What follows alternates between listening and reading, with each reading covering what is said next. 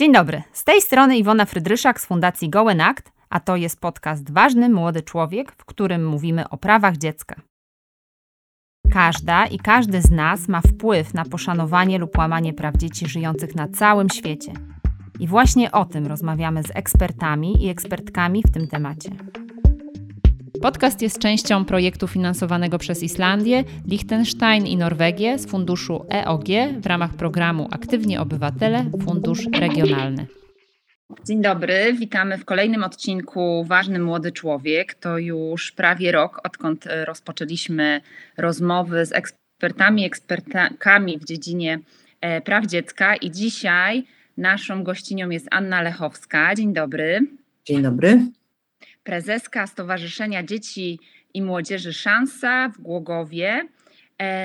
I to jest taka piękna nazwa, bardzo, bardzo mnie ujęła, że właśnie Stowarzyszenie Dzieci i Młodzieży. Jest a nawet nie... Stowarzyszenie dla Dzieci i Młodzieży, czyli dla nich. Dla Dzieci i Młodzieży, dokładnie, ale też właśnie, właśnie pokazuje, kto jest tą waszą grupą odbiorców i I powiedz, bo działacie w Głogowie, ale jesteście znani w całej Polsce, więc myślę, że to jest taki ewenement u nas w kraju, więc opowiedz o, o waszym stowarzyszeniu. Od kiedy działacie i, i o czym, czym się zajmujecie, to będziemy rozmawiać dzisiaj w kontekście przeciwdziałania przemocy wobec dzieci. Jak mi mówisz o tym, żebym opowiedziała o naszym stowarzyszeniu, to się zawsze to się zastanawiam, ile też mam czasu, bo ja mogłabym o tym mówić i mówić, ale postaram się w skrócie tak trochę opowiedzieć. My działamy od dziewięćdziesiątego dziewiątego roku.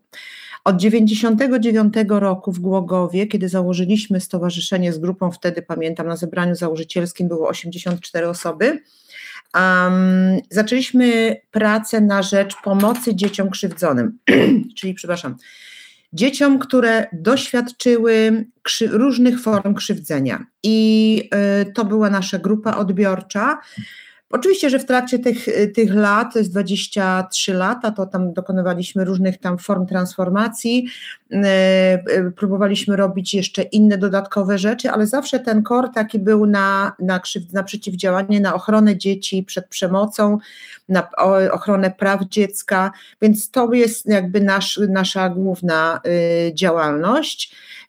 I tak jest do dzisiaj. No właśnie, bo jak mówimy o krzywdzeniu dzieci, to tutaj myślę, że warto przypomnieć, że cały ruch taki prawno-dziecięcy, prawno-człowieczy rozpoczął się właśnie od tego w Stanach Zjednoczonych, że, że zauważono, jak wielką przemoc stosowano wobec jednej dziewczynki i to pobudziło wielu aktywistów na początku dziewiętnastego wieku właśnie, żeby poszukać form prawnych, bo, bo wtedy żadne nie istniały.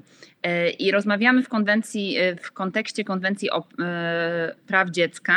O prawach dziecka. Hmm, tak, konwencji o prawach dziecka i tutaj taki szczególny e, artykuł jest poświęcony właśnie przeciwdziałaniu przemocy, artykuł dziewiętnasty, więc gdybyś mogła na początek powiedzieć, jakie mamy formy przemocy, czyli, czyli co się, co się kryje właśnie pod tym słowem przemoc wobec dzieci. Wiesz co, jeszcze w uzupełnieniu do, do tego, co mówiłam o tej historii naszego stowarzyszenia, to myślę, że kluczowe by było też w kontekście całego, całego tematu naszej rozmowy powiedzieć o tym, że o ochronie dziecka w Polsce, o ochronie dziecka przed przemocą, o tym, jak są traktowane dzieci doświadczające przemocy i o tym, że my jako organizacje pozarządowe szukaliśmy takiego wzorca, jak możemy, żeby się nauczyć od, od, od innych, jak inni to robią. Szukaliśmy wzorca takiego model, modelowego, modelowej formy pracy z dzieckiem i wspólnie, a właściwie z inicjatywy, nie wspólnie, z inicjatywy Fundacji Dajemy Dzieciom Siłę uczestniczyliśmy w takich wizytach studyjnych, w rozmowach, przygotowaniach, takiego przygotowaniach do, do, do implementacji w Polsce, takiego modelu, który w krajach skandynawskich, gdzie się to wszystko zaczęło, jak już mówimy o historii, ty mówisz o Stanach Zjednoczonych, mnie jednak mimo wszystko jest bliżej do Europy, tam otworzono, otwarto taki A powstał tam system oparty na też właśnie na amerykańskim modelu Child Advocacy Centers. To są takie miejsca przyjaznego przesłuchiwania dla dzieci uczestniczących w procedurach prawnych. I w Europie został zaimplementowany taki model pod nazwą Barnahus. Barnahus to jest dom, dzie- dom dla dzieci, dom dzieci, po polsku to nie brzmi najszczęśliwiej, więc myśmy przyjęli nazwę Centra Pomocy Dzieciom i rozpoczęliśmy od roku dwa tysiące osiemnastego w Głogowie, a rok wcześniej w Starogardzie Gdańskim przez... Mm, w Starogardzie i Warszawie, przez Fundację Dajemy Dzieciom Siłę, rozpoczęliśmy pracę dla, pod kątem utworzenia takiego Centrum Pomocy Dzieciom. I zanim, i to jest tak, że Centrum Pomocy Dzieciom to nie jest taka zwyczajna kolejna poradnia. To jest takie miejsce, do którego przychodzi dziecko doświadczające przemocy, zaraz powiem jaka to, jaki rodzaj przemocy, które... dostaje każdą pomoc, jakiej potrzebuje, w jednym miejscu, pod jednym dachem. My go nie odsyłamy, że pani pójdzie do, nie wiem, do, do psychologa gdzie indziej, albo do psychiatry, trzeba najczęściej do innego miasta. W Głogowie my jesteśmy jedynym miejscem, gdzie, gdzie przyjmuje psychiatra dziecięcy, co jest po prostu skandalem, że nie ma innych takich miejsc, gdzie dzieci szukające pomocy psychiatrycznej czy z problemami zdrowia psychicznego nie mają możliwości skorzystania. My dajemy dziecku wszystko pod jednym dachem, e, łącznie z przesłuchaniami. W Głogowie żadne dziecko, które doświadcza przemocy, nie jest, nie idzie do sądu, nie zeznaje w sądzie, czyli jest mu oszczędzony ten stres, y, trauma, która mogłaby z tego tytułu wyniknąć. I do nas trafiają dzieci z formami, są cztery takie formy przemocy, krzywdzenia dzieci. To jest forma fizyczna, krzywdzenie czy przemoc fizyczna, to jest przemoc emocjonalna zwana krzywdzeniem, zwana psychiczną, to jest zaniedbanie i to jest również wykorzystanie seksualne. I te cztery formy przemocy, one nigdy nie są, że tak powiem, jednorodnie, nie, nie występują tylko jako forma przemocy, one się przenikają, więc my nie mamy specjalistów od przemocy, nie wiem, fizycznej, od przemocy emocjonalnej, tylko przychodzą do nas dzieci, które, naj, które doświadczają przemocy, które przeszły przez e, dramaty, przez tragedie y, ze strony osób dorosłych. Niestety najczęściej to są osoby, które powinny być bezpieczeństwem dla dziecka, osoby, które są je, je, dziecku najbliższe, I, no i wtedy, wtedy pracujemy, um, pracujemy z dzieckiem i z jego doro, dorosłym wspierającym, rodzicem, opiekunem, który jest w stanie pomóc dziecku, e, jest w stanie pomóc dziecku, ponieważ dziecko w sytuacji przemocy nie poradzi sobie samo. Ono nie ma siły na to, żeby wyjść z tej sytuacji. To od razu mi się nasuwają dwa pytania. Pierwsze to właśnie... Jak dziecko zgłasza się do Was? Bo tak jak powiedziałaś, że pewnie samo dziecko samo z siebie e, trudno mu jest tej pomocy szukać. Dziecko, tak jak powiedziałam, nie jest samo w sobie, w sobie w stanie poradzić w tej sytuacji, w której, której doświadcza, ale to nie znaczy, że, że dziecko często milczy, ale nie zawsze milczy, daje sygnały, może mówić, może pokazywać. I to od nas dorosłych zależy, co się dalej stanie z dzieckiem.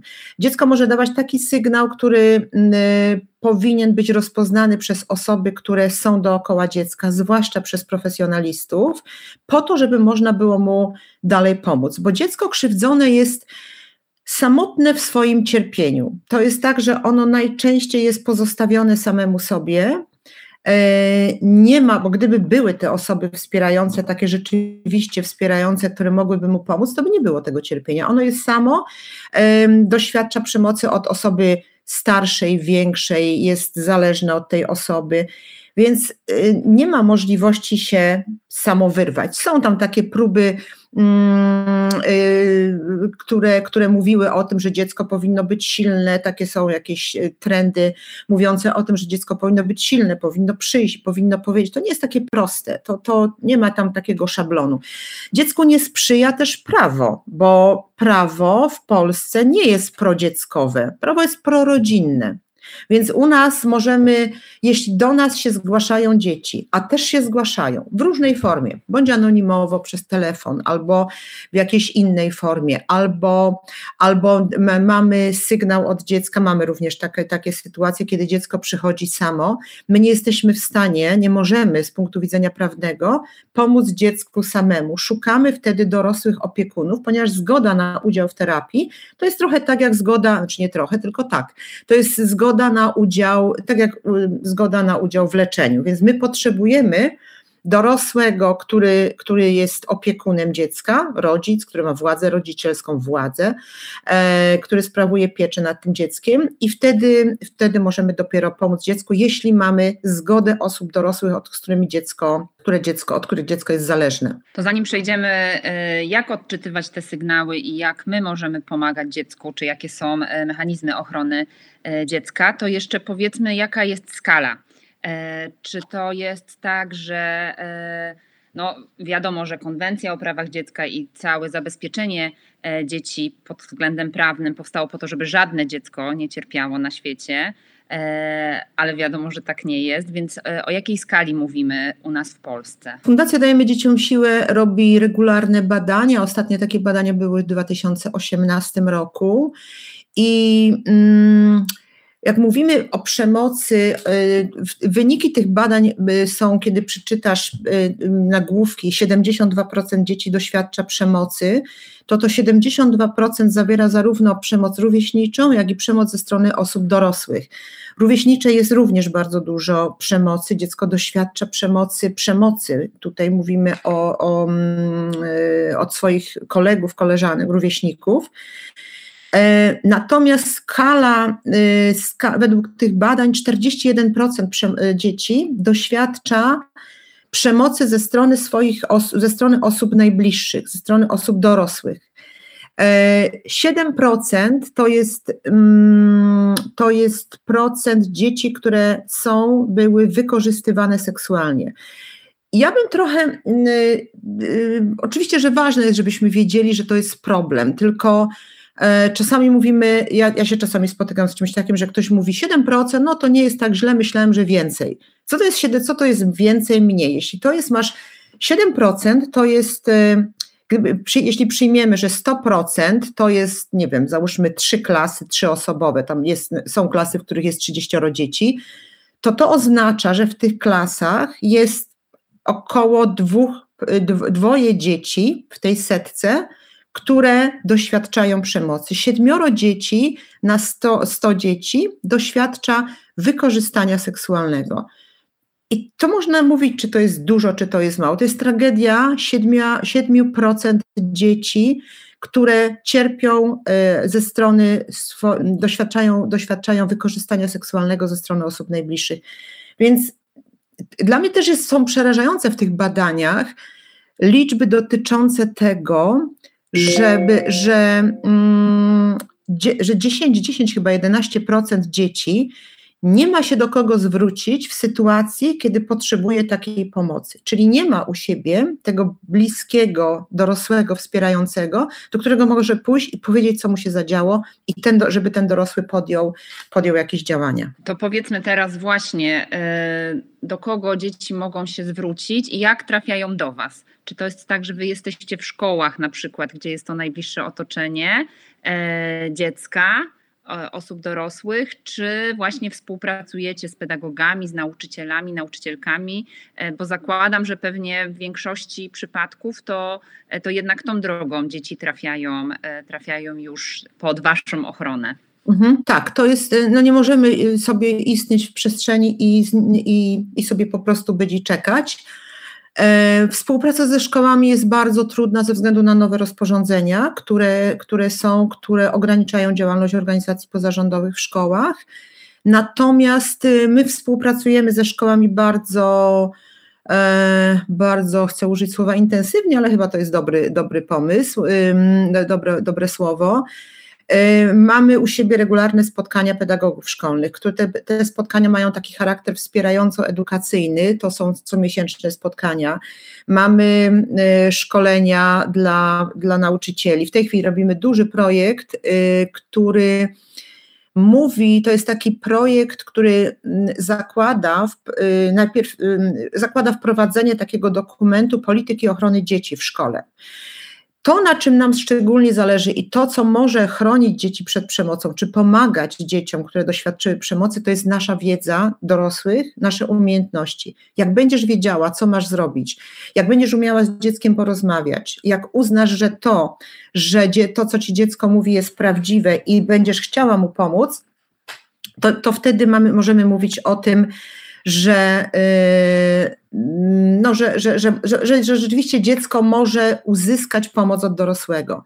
To, na czym nam bardzo zależy, to jest poziom kompetencji u osób, u osób, którzy, u profesjonalistów, którzy w swojej pracy mają kontakt z, z dzieckiem i z rodziną, czyli to są nauczyciele, to są pracownicy socjalni, to są, nie wiem, policjanci, służba zdrowia, e, wymiar sprawiedliwości. To są te obszary, do których dziecko, z którymi dziecko ma kontakt. Nauczyciele są tutaj szczególni, ponieważ oni mają bardzo dużo możliwości czasowych przede wszystkim, obserwacji dziecka w szkole. Dzie- nauczyciel widzi, czy dziecko, które było kiedyś, nie wiem, jakieś um, pro... E, takie bardzo, bardzo radosne, bardzo wesołe, w tej chwili nie kontaktuje się z, nic, z nikim, wycofuje się, pogorszyły mu się wyniki w nauce, jest smutne i tak dalej, to ważne jest, żeby to zauważyć i zapytać, porozmawiać z dzieckiem, zapytać dziecko, co takiego się dzieje. Nie od razu zakładać, że to jest na pewno przemoc, czy, czy, czy wykorzystanie, czy jakaś inna, inna forma, ale zapytać, zapytać, co się dzieje z dzieckiem, zauważyć dziecko, obserwować dziecko, umieć zadać pytania dziecku, umieć z nim porozmawiać. Więc to są takie rzeczy, które... mogą pomóc. Jeśli to, ja nie wymagamy od, od profesjonalistów, od nauczycieli, od służb wymiaru sprawiedliwości czy policji tego, żeby oni byli terapeutami, ale ten pierwszy kontakt, ta umiejętność obserwacji i zastanowienia się nad tym, co takiego się z dzieckiem dzieje, to to jest taki czynnik, który, który może ochronić czy pomóc dziecku. My w tej chwili, tak jak zaczęłam mówić o tych politykach ochrony dzieci, to to są takie dokumenty, które funkcjonują, bo już w wielu szkołach one funkcjonują, które zawierają takie podstawowe standardy y, dotyczące tego, co zrobić, gdy.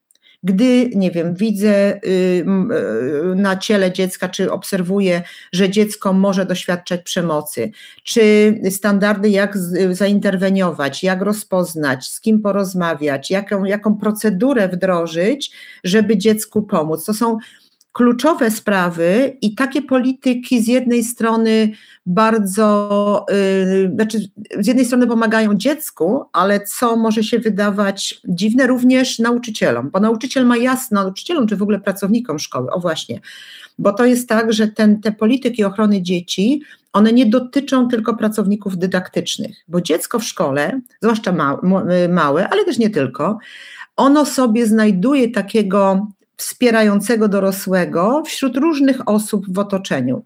Tą różną osobą może być osoba na przykład z personelu administracyjnego, czy tam z obsługowego, pani sprzątająca, czy pan woźny, czy jakaś inna osoba, która nie, nie jest personelem dydaktycznym, może być tym, tą osobą, której dziecko zaufa i które, któremu, której opowie o tym, co się dzieje w domu, opowie o swojej trudnej sytuacji. I teraz ważne jest, żeby pan woźny, pani, pani woźna wiedzieli, co mają zrobić. Nie chodzi o to, żeby oni robili z nimi terapię, tylko chodzi o to, żeby powiedzieli dziecku parę podstawowych rzeczy, zachęcili ich do tego, powiedzieli, postaram ci się pomóc, zrobię wszystko, żeby, żeby ci pomóc, po, żeby powiedzieli, że wierzą w to, co dziecko mówi, żeby powiedzieli, że to nie jest jego wina, to to są trzy kluczowe jakby zdania, które powinno dziecko usłyszeć, że powinno zwrócić się do dorosłego, tak, któremu, którego zapewni o tym, że postara mu się pomóc, że pójdzie z nim do kogoś, że będzie, pokaże mu, co można, pokaże tą sprawę, pokaże, A, które postara mu się pomóc. Nie, nie zapewni go, że wszystko będzie dobrze i cudownie, bo nie wiadomo jak będzie, ale postaram, że zrobię wszystko e, to, co, żeby, żeby tobie, żeby ci pomóc. Są, my, my robiliśmy też taki projekt dotyczący, i ciągle go właściwie robimy, rozmawiamy z młodymi ludźmi, to szczególnie w liceum, w liceach, w szkołach ponadpodstawowych, gdzie mówimy im o tym, jak zareagować, kiedy twój kolega, twoja koleżanka powie ci o tym, że doświadcza przemocy, yy, że doświadcza przemocy. Bardzo często dzieci tak ujawniają, że mówią swojej koleżance. I teraz nałożenie na tą, na tą osobę, na tą młodą osobę, to nie, nie chodzi o to, żeby ona z kolei yy, załatwiła wszystko, ale właśnie to te słowa wsparcia i ta umiejętność potem dotarcia do osób, które mogą dziecku pomóc, do dorosłych, to to jest kluczowe. I jedna z dziewczyn w czasie takiego, takiego spotkania, kiedy pytaliśmy o to, co byś powiedziała koleżance, która opowiada ci o tym, ona powiedziała takie piękne zdanie: nie zostawię cię z tym samej, e, nie zostawię cię z tym sama. I myślę sobie, że to właśnie o to chodzi, żeby dziecka nie pozostawiać z tym, tylko jeśli mówi ci dziecko, jeśli sygnalizuje, to nie są jakieś sygnały z kosmosu, tylko pokazuje, to trzeba się nad tym zatrzymać, a nie bagatelizować, a nie wyśmiewać, a nie powiedzieć: przestań, nie wymyślaj, nie zawracaj mi głowy, nie mam czasu, przyjdź w przyszłym tygodniu.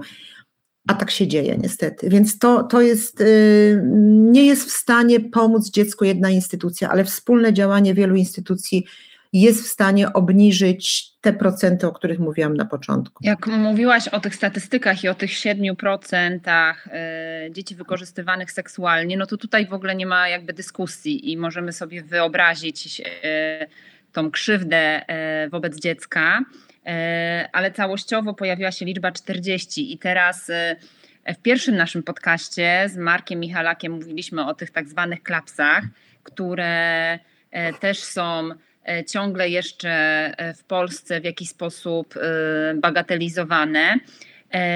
Więc właśnie, gdzie jest, gdzie jest ta granica, na przykład w stosunku do przemocy emocjonalnej, jak rodzice krzyczą, czy każda forma krzyku jest przemocą wobec dziecka, na przykład.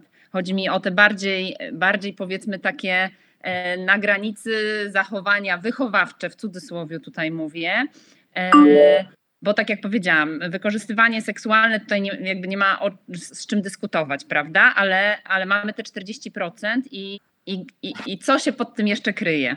My mamy taki pomysł w stowarzyszeniu, żeby nie używać słowa klaps. Tylko, yy, żeby nie używać słowa klaps. Tylko używać słowo bicie. Dzieci dostają klapsy, bo dałam swojemu dziecku klapsa, bo nie wiem, zrzucił szklankę z biurka i tak mnie zdenerwował, że dostał klapsa. Hmm, czyli pani go pobiła, bo zrzucił szklankę z, z biurka. E, klapsy to jest, dla mnie to jest swego rodzaju eufemizm. Nazywajmy klapsy biciem dzieci. I to nie chodzi o to, czy, czy mocno, czy, czy, czy silnie, czy nie wiem, czy, czy, czy lekko jakieś tam, lekkiego klapsa dałam. Moje pytanie jest zawsze, e, czy zrobiłbyś to samo w stosunku do dorosłego? Jeśli ciebie, nie wiem, wkurzy y, twoja przełożona, czy odwrotnie, przełożoną wkurzy jakiś pracownik, dostaniesz klapsa, bo cię zdenerwował? Nie. Zachowasz się zupełnie inaczej, bo nie wypada, bo odda, bo to, bo tamto. A dziecko uderzysz. Dasz mu klapsa, czyli uderzysz go. Jeśli doktor Korczak, o którym pewnie Marek mówił, Michalak, e, mówił, nie ma dzieci, są ludzie. Jeśli potraktujesz dziecko jak człowieka, to go nie uderzysz. Ty się na niego zezłościsz, bo dzieci z, potrafią złość, e, e, wkurzać, już używając tego kolokwializmu, potrafią zdenerwować do czasami do granic naszej możliwości, ale to jest moja, że tak powiem, odpowiedzialność, co ja z tym wszystkim zrobię. Jak wyrażę swoją złość, bo jeśli powiem w złości, denerwuje mnie, kiedy piętnasty raz mówię do ciebie, żebyś posprzątał w pokoju, a ty ciągle, a ty tutaj nie, nic nie robisz w tym zakresie, to to jest moja złość, wyrażam moje emocje. Ale jeśli to jest tak, że ty w swoim przekazie poniżysz dziecko, obrazisz go, obniżysz poczucie jego wartości, ocenisz go, to tu można mówić o tym, że to jest forma przemocy. E, ja bym nie rozróżniała na bicie lekkie, lekkie i bicie, nie wiem, cięższe, tylko rozróżniała, mówię, używałabym słowa bicie dzieci, Natomiast tutaj trzeba się zawsze zastanowić, jak dziecko się czuje z tym, kiedy ja mu w taki sposób mówię. To od nas dorosłych zależy, co my zrobimy ze swoją złością. Tutaj y, wymieniłaś Marka Michalaka, to może pociągnijmy ten temat y, właśnie, że Głogów, Stowarzyszenie Dzieci i Młodzieży Szansa. Ty byłaś też członkinią Rady Rzecznika Praw Dziecka. No i właśnie, jako organizacja pozarządowa wydaje się, że robicie dużo więcej niż powinno być w waszych kompetencjach, bo ochrona przed przemocą to przede wszystkim leży w obowiązku państwa. Więc, więc powiedz, jak to było możliwe, że wasze stowarzyszenie, które niesie tak piękną pomoc i, i jest bardzo dużym takim też autorytetem, jeśli chodzi o przeciwdziałanie przemocy w Polsce, jak mogło się, jakby się tak rozwinąć?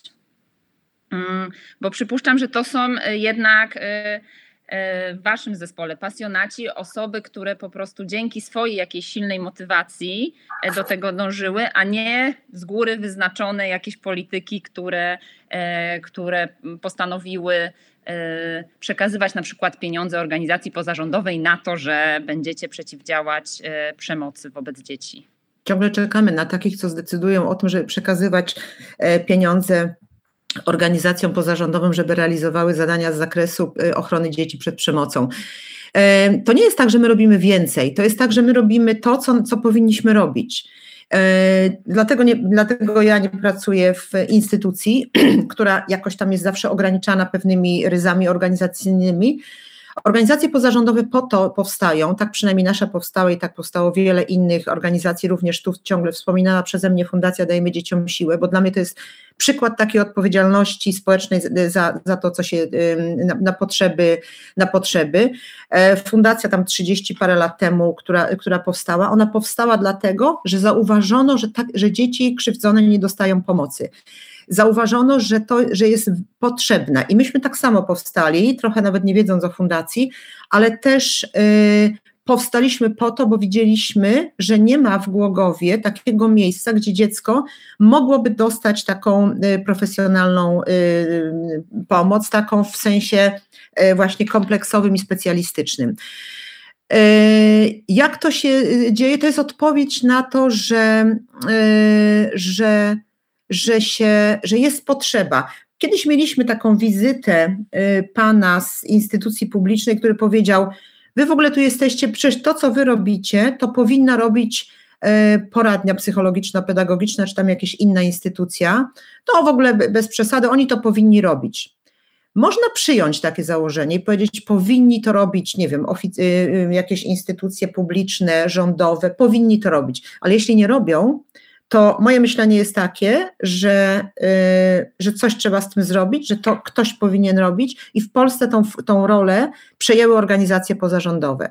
To z jednej strony jest bardzo dobre, bardzo, yy, bardzo dla mnie to jest w ogóle bardzo też yy, takie, jak tu powiedzieć, twórcze, nie wiem, otwarte. To jest taki problem, że możemy sobie korzystać z różnych, tworzyć różne formy pomocy, ale z drugiej strony jest to duże utrudnienie. Jak mówiłam o Barnahusach w Islandii, czy zresztą w krajach skandynawskich, w Niemczech, to to, to są Barnahusy, to są takie centra pomocy dzieci, jak my mamy, które są w strukturach państwowych i one mają obowiązek współpracować z, z tymi Barnahusami. Barnahus w Islandii jest częścią państwowego systemu ochrony dzieci. My w Polsce nie mamy systemu ochrony dzieci. Ja się tego nie boję mówić, bo ja wszędzie o tym mówię. Mówienie o tym, że jak ginie kolejne dziecko, że system nie zadziałał, to ja zawsze mam tutaj gulę, bo myślę sobie, jaki system, o jakim my systemie mówimy. Żadna, żad, nie ma czegoś takiego, że organizacje czy instytucje mają współpracować ze sobą według określonych standardów. Wtedy będziemy mówić o systemie, jak będziemy wiedzieć, że jeśli dzieje się to czy tamto z dzieckiem, to powinniśmy zrobić właśnie, nie wiem, skierować go tutaj, poprosić o pomoc kogoś innego. Powinniśmy wiedzieć, to powinno wynikać jedno z drugiego. Nie ma takiego systemu. I to, co my w tej chwili robimy i w Głogowie, z czego ja jestem bardzo dumna, przyznam szczerze, to, to jest to, że my mając takie możliwości, czyli niewielką, niedużą miejscowość, bo Głogów ma około siedemdziesiąt tysięcy osób zamieszkujących, poprzez to, że mamy długoletnie doświadczenie we współpracy z instytucjami publicznymi, to nam się udaje tworzyć takie zręby, zręby systemu, lokalnego systemu ochrony dzieciom. I to się dzieje i mamy do tego akceptację władz samorządowych, co jest też bardzo ważne, i rozwijamy to i, i to jest to, w, w tym kierunku to powinno pójść, bo my nie jesteśmy specjalistami, którzy w jednym, którzy, że jeden specjalista czy jedna, przepraszam, organizacja pomoże te, te dziecku czy pomoże rodzinie z problemem przemocy. My musimy opierać pomoc na współpracy z instytucjami, z podmiotami, które świadczą pomoc w społeczności lokalnej. Tutaj bardzo ważne jest to, chociażby ten przykład dotyczący tego, że w Głogowie wszystkie dzieci są przesłuchiwane w przyjaznym pokoju przesłuchań u nas w stowarzyszeniu, czyli żadne dziecko nie idzie do sądu, do budynku, który przy całym szacunku dla, dla wymiaru sprawiedliwości, budynek sądu nie jest budynkiem przyjaznym nawet dla osoby dorosłej. Nie wiem, jak byłaś w budynku sądu, to wiesz, że to nie jest miejsce, gdzie się super czujesz. A teraz wyobraź sobie, że to jest dziecko, które ma, nie wiem, pięć siedem lat, dziecko, które musi przyjść do takiego budynku, e, oczekiwać bardzo często na, w, nieprzy, nie, nie, w, w, w Głogowie tak było, że dziecko czekało na poczekalni razem z innymi, z osobami, które, które czekały na inne przesłuchania w innych salach. I to jest ogromny stres dla dziecka. I my, kiedy myśmy stworzyli to centrum, myśmy zawarli porozumienie z sądem rejonowym w Głogowie. Ówczesny prezes sądu wyszedł nawet z taką inicjatywą i to jest właśnie to, żeby zastanowić się nad tym, co może pomóc dziecku, jak możemy to zrobić, żeby zrobić to wspólnie. I w tej chwili pokój przesłuchań funkcjonuje czwarty, właściwie piąty, zaczął się rok. I to jest dla mnie ogromna radość, jak ja widzę dzieci, które czekają na przesłuchanie, które się bawią, które są wcześniej przygotowane, wiedzą, kto będzie z nimi rozmawiał, wiedzą, gdzie będzie taka, taka rozmowa, e, które czasami nawet nie chcą wyjść, bo właśnie chcą skończyć jeszcze zabawę, którą rozpoczęły przed przesłuchaniem, to to jest dla mnie taka, nie wiem, radość, takie, takie zadowolenie, że udało się to zrobić. Ale byśmy sami tego nie zrobili, gdyby nie współpraca z, z wymiarem sprawiedliwości, bo to, cał, to zasada jest taka, to jest normalne przesłuchanie, że to wszyscy muszą się zgromadzić w tym miejscu, więc to są adwokaci, prokuratorzy, sąd, nota, yy, yy, jak to się nazywa, protokolanci, kurator procesowy, wszystkie te osoby się gromadzą w jednym miejscu, nie, są, nie w sądzie, tylko u nas po to, żeby dziecko było przesłuchane w dobrych warunkach. My na pewno jeszcze poświęcimy jeden odcinek Centrum Pomocy Dzieciom, bo to, bo to jak mówiłaś, można cały odcinek temu poświęcić i to też warto promować, więc powiedz, bo to jednak, tak jak rozumiem, jest centrum prowadzone przez organizację pozarządową, czyli przez Was, czyli jaki, jak jaką wy macie strategię na ciągłość tego działania, bo jak mamy szkołę, to wiadomo, że nie wiem, prowadzenie szkoły wpisane jest w budżet miasta czy samorządu, czy, czy na przykład marszałka. Natomiast mhm. jak to jest u was? Jaką właśnie macie strategię na zachowanie tego miejsca, gdyby nagle coś się odmieniło władzą? Władzą się może tylko odmienić na lepsze, więc ja liczę na to, że się może odmienić na lepsze. Mówisz o strategii finansowej, takiej myślę, ponieważ my jesteśmy, jesteśmy organizacją pozarządową, ale jesteśmy też organizacją rynku pracy. My zatrudniamy osoby, ludzi. Zatrudniamy ludzi na etaty, zatrudniamy ludzi na umowy zlecenia, na te umowy bi tu bi i my musimy na to dostać pieniądze. I to jest, no tu się niczym nie różnimy od żadnej organizacji pozarządowej, musimy znaleźć takie źródła finansowania, napisać projekt, stanąć w konkursie, albo wygrać, albo przegrać. Część, część konkursów przegrywamy, nie dostajemy dofinansowania, część wygrywamy i dzięki temu, dzięki temu jesteśmy. Tak jak mówiłam na początku, mamy bardzo dobro, dobre, dobrą współpracę z, z naszymi samorządami i to zarówno z wojewódzkim, jak i z naszym samorządem lokalnym, gminą miejską Głogów. Kiedy przygotowywaliśmy się do tego, do otwarcia centrum, to pierwszą jakby pierwszym miejscem, czy pierwszymi osobami, z którymi się spotkaliśmy, kiedy już powstała ta idea przy współpracy z fundacją, to pierwsze, pierwsze rozmowy dotyczące powstania tego centrum to były rozmowy z samorządem, bo my byśmy sobie nie poradzili bez samorządu. I w Głogowie prezydent y, miasta, y, wspólnie oczywiście z radnymi, podjęli y, decyzję o przyznaniu, o zawarciu z nami wieloletniego kontraktu, pięcioletniego kontraktu, na prowadzenie Centrum Pomocy Dzieciom jako zadanie zlecone. I to nam daje gwarancję przez pięć lat stałości dofinansowania. Oczywiście, że teraz wobec inflacji, w jakiej stanęliśmy, to ta, te pieniądze sprzed pięciu lat, a te w tym roku, to są zupełnie inne pieniądze, więc my musimy ciągle poszukiwać źródeł finansowania, możliwości dofinansowania. Tutaj y, samorząd y, wojewódzki jest również dla nas takim, takim wsparciem, że y, finansuje nam działania dotyczące, to co mówiłam o politykach ochrony dzieci, robimy wspólnie jakieś, jakieś spotkania, jakieś tam debaty, więc tutaj też mamy rzeczywiście partnera w, w rozwiązywaniu problemów y, społecznych, problemów dzieci.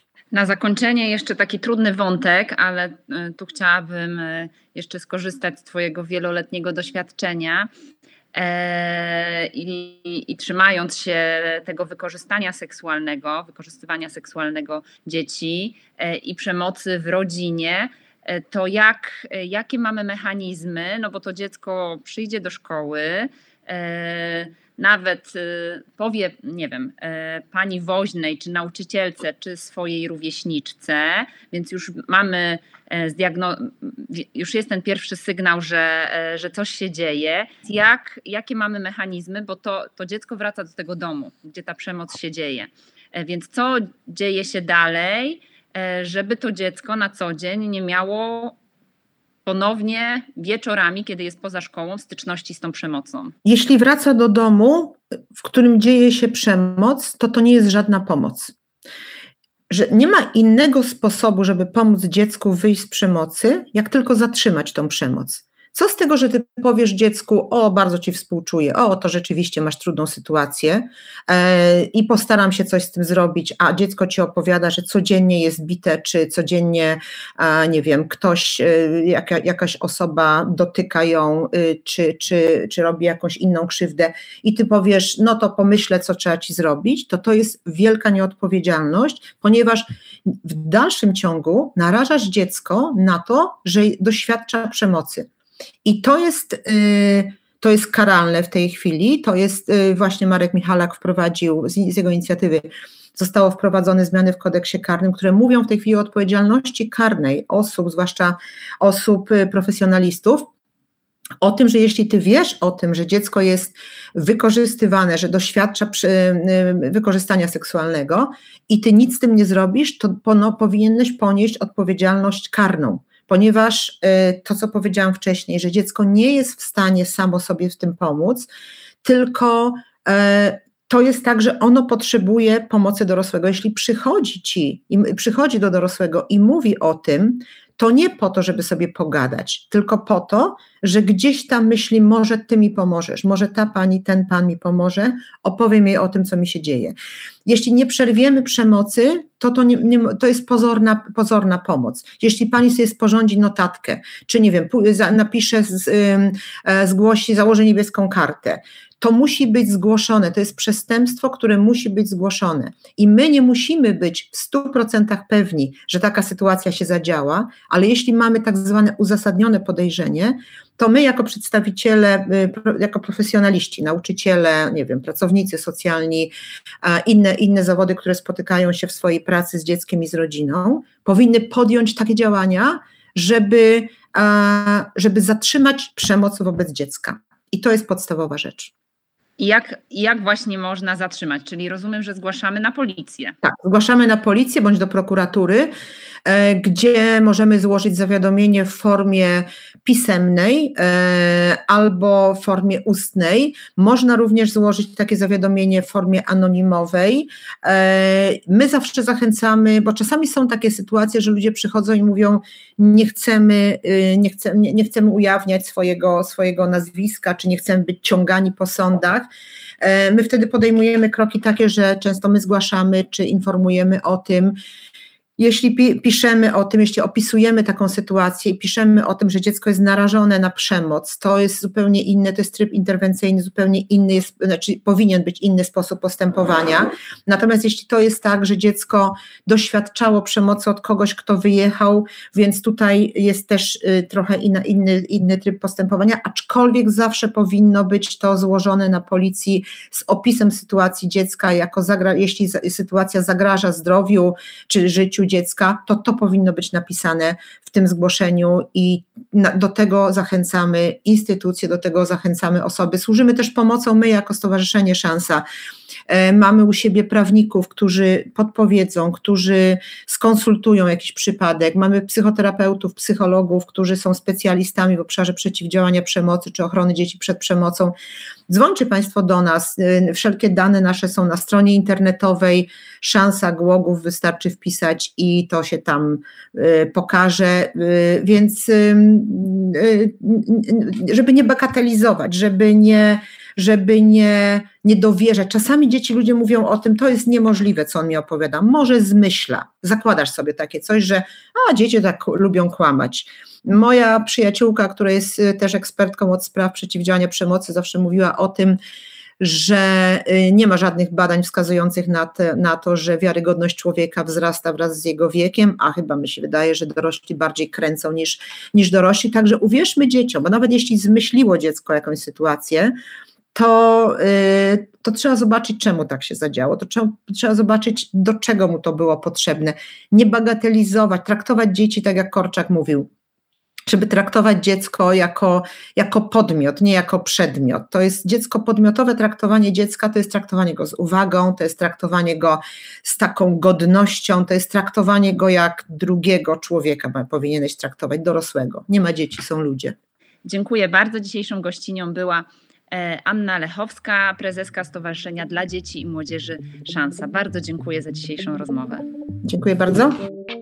Wysłuchali Państwo podcastu realizowanego przez Fundację Go and Act.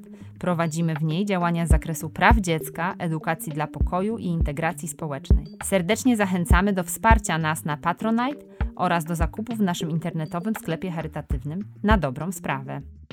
Za realizację techniczną odpowiada Jan Chrzan, a koordynatorką projektu jest Aleksandra Stachura. Dziękujemy, że jesteście z nami.